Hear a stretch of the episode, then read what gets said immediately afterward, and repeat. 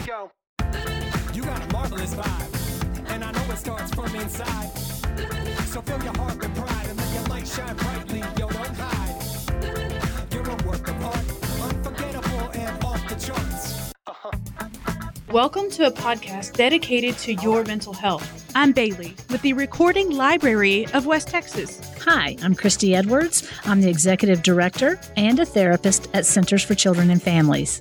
Hi, I'm Melanie Saiz. I'm the Marketing and Development Director at Centers for Children and Families. Together, we're bringing you tips and tricks on how to navigate this thing called life. This is Center Solutions. Due to the nature of some of the topics that are discussed, listener discretion is advised. So, welcome again to another episode of Center Solutions. Uh, this is our COVID edition.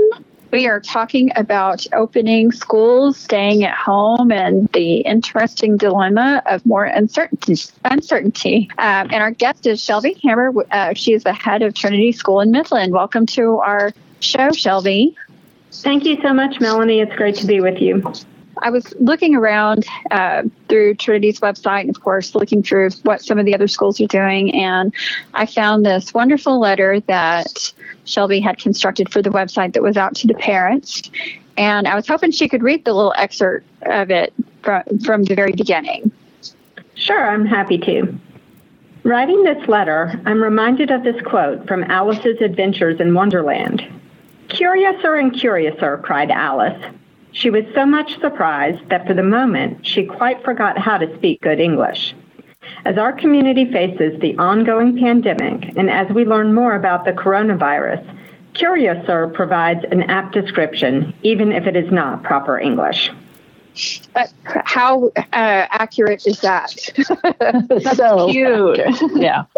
I thought that's a perfect way to draw it, draw it in. Nobody knows. We have no idea how to proceed, so everything is all about the curiosity of the unknown. So, could you share a little bit? I, I guess first, would you give us a little bit history of Trinity and tell us about your school? Sure. So, Trinity was founded in 1958 as a ministry of the Church of the Holy Trinity, the Episcopal Church of the Holy Trinity, and since that time has grown into a preschool through 12th grade school of over 600 students. Um, we're a college preparatory community that provides a nurturing environment to enrich the mind, strengthen the body, enliven the soul, and inspire servant leadership. That's our our mission, and we really do focus on developing students in all of those areas academically, physically, spiritually, and civically. Um, and so Centers has a, a partnership with with Trinity, right, Christy? That that that is correct. Um, uh, several years ago, we started um, being able to provide counseling, uh, a, a, counselor on their campus, um, just in case kiddos or the teachers, or just for some good psychoeducational information. And uh, we are going to continue that. And we are in that curiouser stage right now. we don't know what curious or, or uh, we don't know what that's going to look like um, going forward. So we're going to be prepared for telehealth or telecommunication and possibly some type of hybrid, which is a new word in all of our vocabulary. I guess we can dive right in, Shelby. And if you would like to share a little bit about what the process of deciding the route to take, because I know um, different schools, even within our local community, are, are uh, taking on a different approach. So, what was the process for the protocols that you all have decided on? That's a great question, and I think it's important to note that every school in our community faces different circumstances and has to make the decision that's right for their community. As an independent school, it was up to us to decide how we wanted to approach this. And we have two leadership groups that are really important to the direction of Trinity School. One of them is our administrative leadership team which is the professional staff of the school. And it's a group of 13 of us who work on the day to day operations and implementation of our program. And then we also have our board of trustees who are um, community members and parents who provide strategic direction and support and accountability for the school. So those two groups were the ones who were involved in making this decision about whether we would have on campus or online classes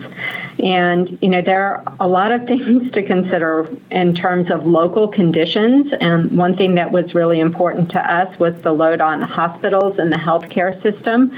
Was our community in a place um, to be able to support not only COVID patients, the oxymoronic normal emergencies, right? People are still going to break legs. People are still going Absolutely. to have heart attacks or other illnesses. And um, it was important to us that we be good community members and by coming back to school, not overly strain that system. We also looked um, at our individual circumstances in terms of the size of our student body and our average class size. Our campus facilities were blessed with a wonderful campus that has lots of outdoor spaces that gives us opportunities to spread out a little more and then the resources that we had um, to provide safety protocols and equipment to help ensure the safety of everyone on campus. And then we also got input from faculty and parents. And what we heard from them was a large desire to be on campus with the protocols we have in place, as long as there was an online option for people who needed, um, who had different circumstances or concerns. So, what are some of the in campus precautions that you all have decided to take on? Every student, when he or she arrives on campus, will have his or her temperature taken to make sure that they don't have a fever and be asked about um, prevalence of COVID symptoms. All of our students will be wearing face coverings throughout the day. We have rearranged our classroom spaces to spread students out in classrooms. So um, in some ways, that's really difficult for us as educators. A hundred years ago, kids sat in rows and all faced the same direction, and since then, we've moved into pods and tables and much more collaborative work, and we're having to spread them out a little mm. more. Um, in places where we can't do that, we've ordered plexiglass dividers so that kids, um, if they can't be physically distant, at least have a barrier. We put hand sanitizing stations in every classroom, and some of our classrooms already had sinks so that students and faculty can regularly clean their hands.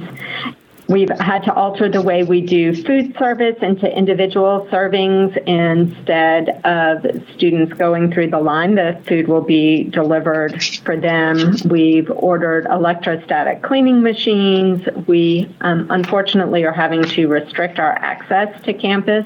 Just we want to be sure that we can manage the number of contacts that kids have as much as possible and then spreading our carpool across our campus, which we've already done. Sure. I think about things like my uh, youngest just had her last year at St. Anne's, and we always had a hot dog day. And everybody would come in, and the parents would help, and it was so much fun. But those things now are, are not going to be the same for a while, right? No, they're really not. And that's one of our challenges is, you know, Trinity is so focused on community. As I said in our mission, we're a college preparatory community, not just a mm-hmm. college preparatory school.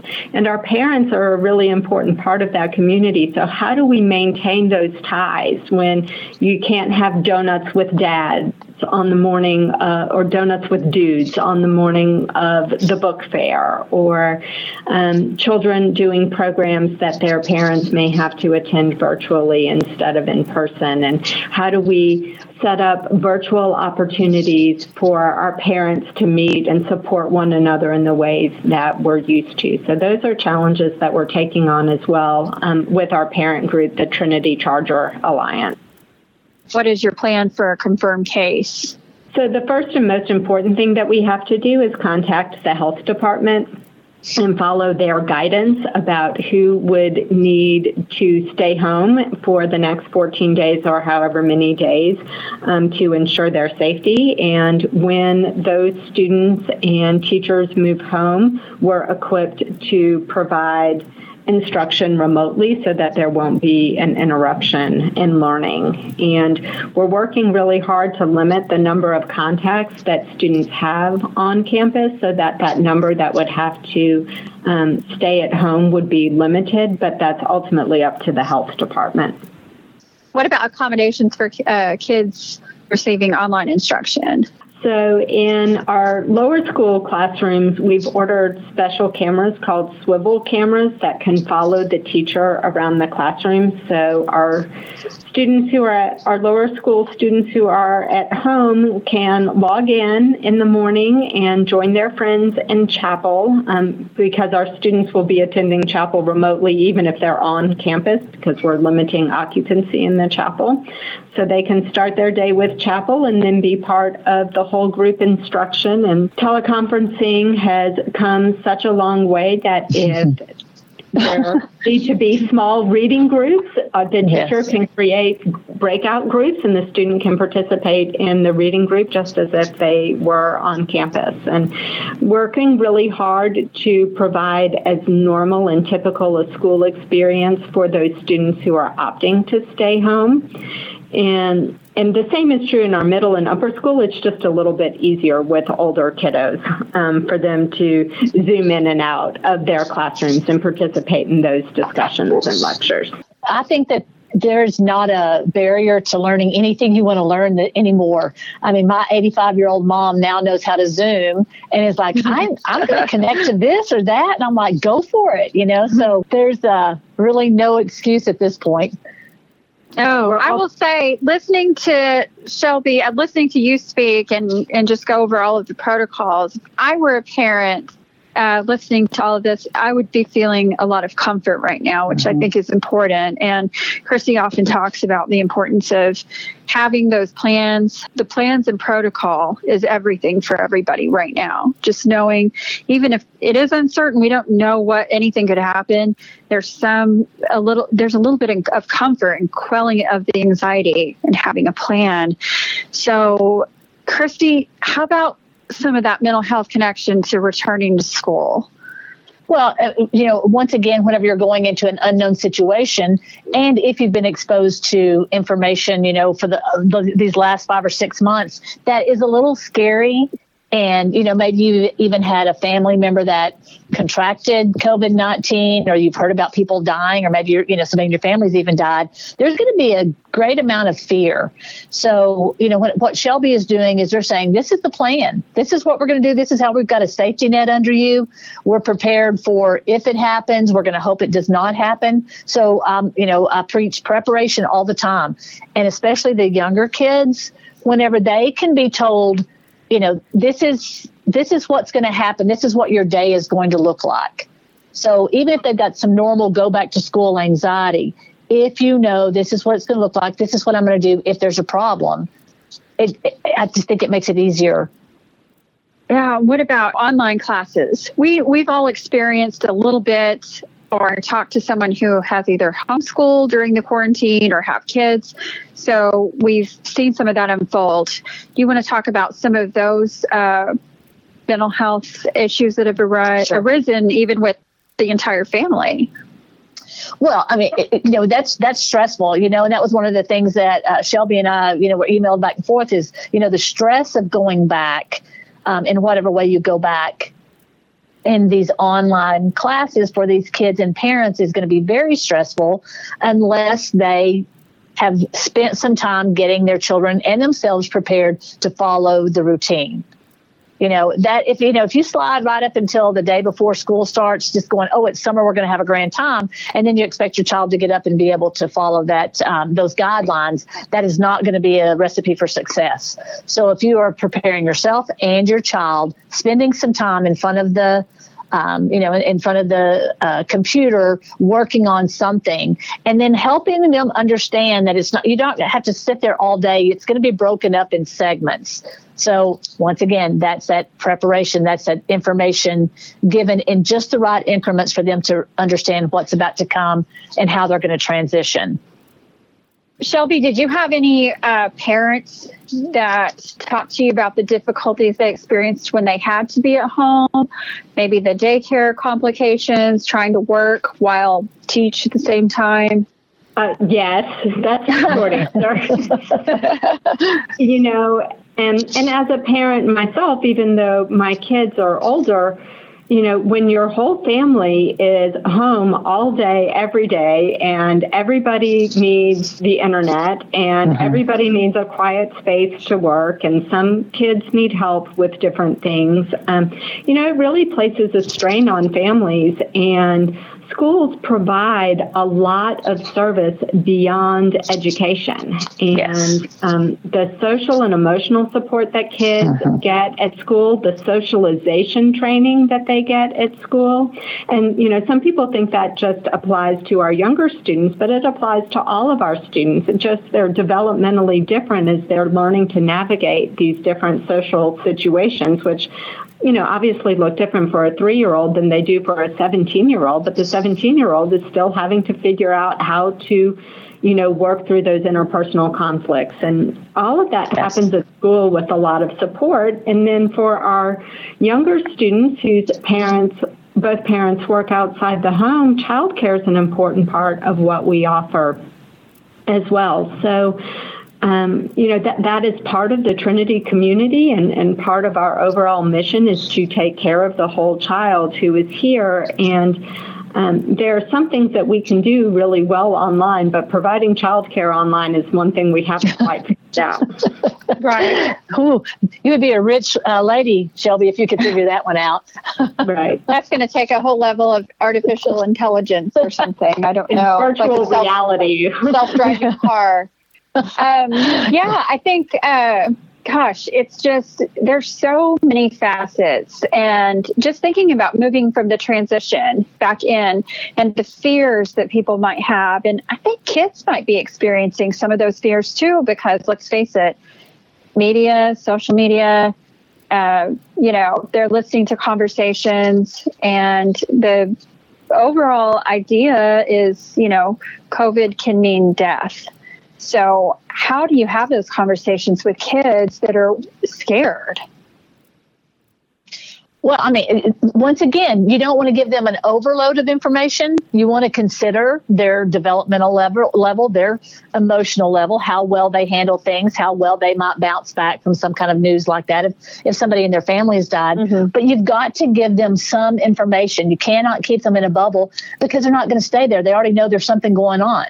They're, they're, going to hear it from the neighborhood kids. They're going to hear it from the kids at school. They're going to hear it from somebody else's parent. So you're going to have to be able to feed them the the bits that they can kind of absorb and get a grasp of. Like as Shelby said, a great point. What's what's appropriate for a three year old or a five year old is something quite different than a seventeen year old. But parents and administrators and teachers need to have some type of plan for giving them just enough information without scaring them. And that's hard.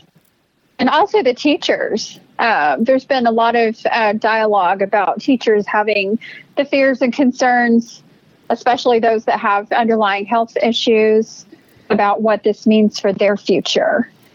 Uh, Shelby, have you had any conversations with some of your teachers?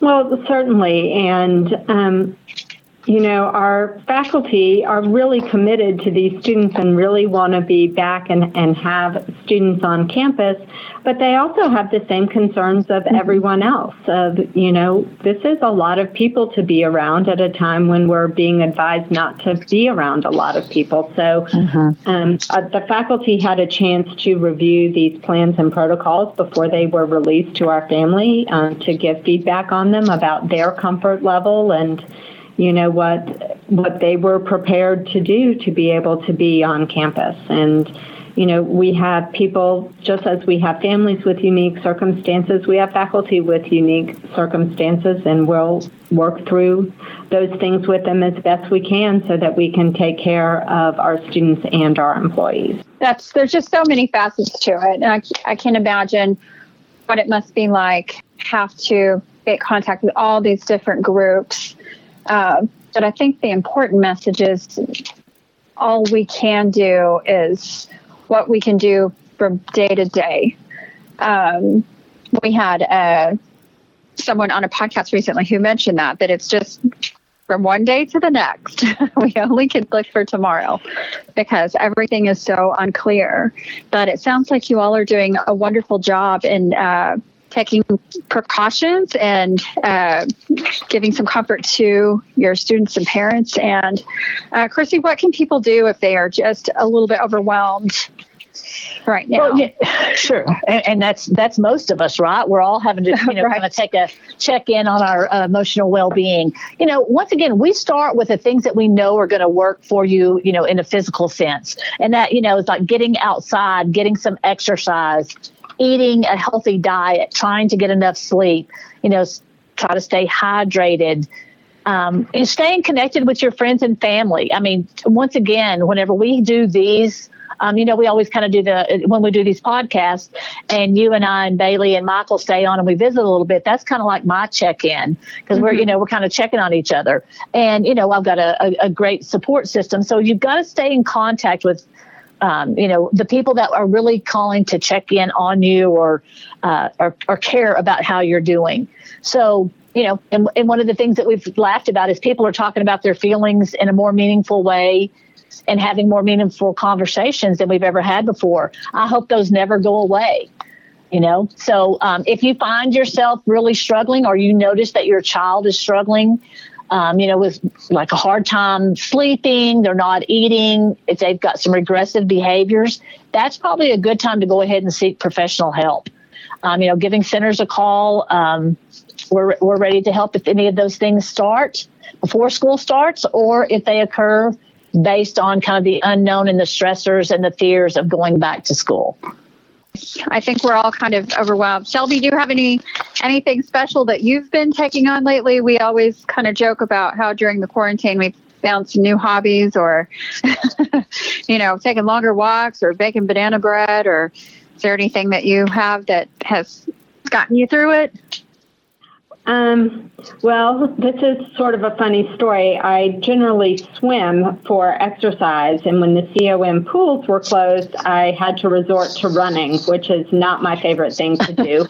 um, and literally, the second week of quarantine, I fell while I was running, and um, messed up my ankle in a fairly significant way. So then I couldn't run or swim. And the things that I normally do to unwind are those things and cooking, um, which I also couldn't do, although my family acquired some important life skills during that time when I was on crutches. And um, so I discovered the New York Times crossword puzzle, which mm-hmm. um, is just an opportunity to disengage from anything having to do with a pandemic or big decisions to make and just use my brain in a different kind of way.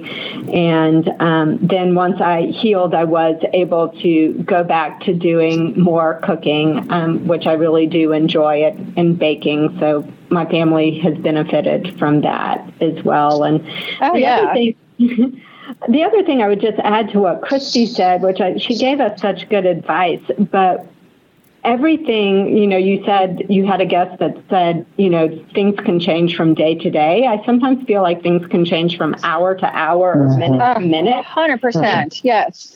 and preparing people for that, like we have all of these great plans, um, but until we actually live it, uh-huh. It's hard to know what's really going to work. And preparing people for it's not going to be this way forever. One, because uh-huh. eventually things will get better, but two, we're going to learn from it and we're going to adjust and being prepared to be flexible and, and make a call um, about making a change to something that you thought was going to work and preparing children for that. Like, this is what we're doing today. And tomorrow it may look different, uh-huh. but if it does look different, we'll be there to explain it to you and help you figure it out.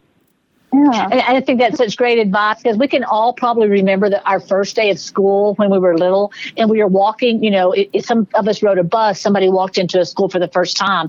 That just that feeling of butterfly in your stomach of not knowing what the day was going to look like.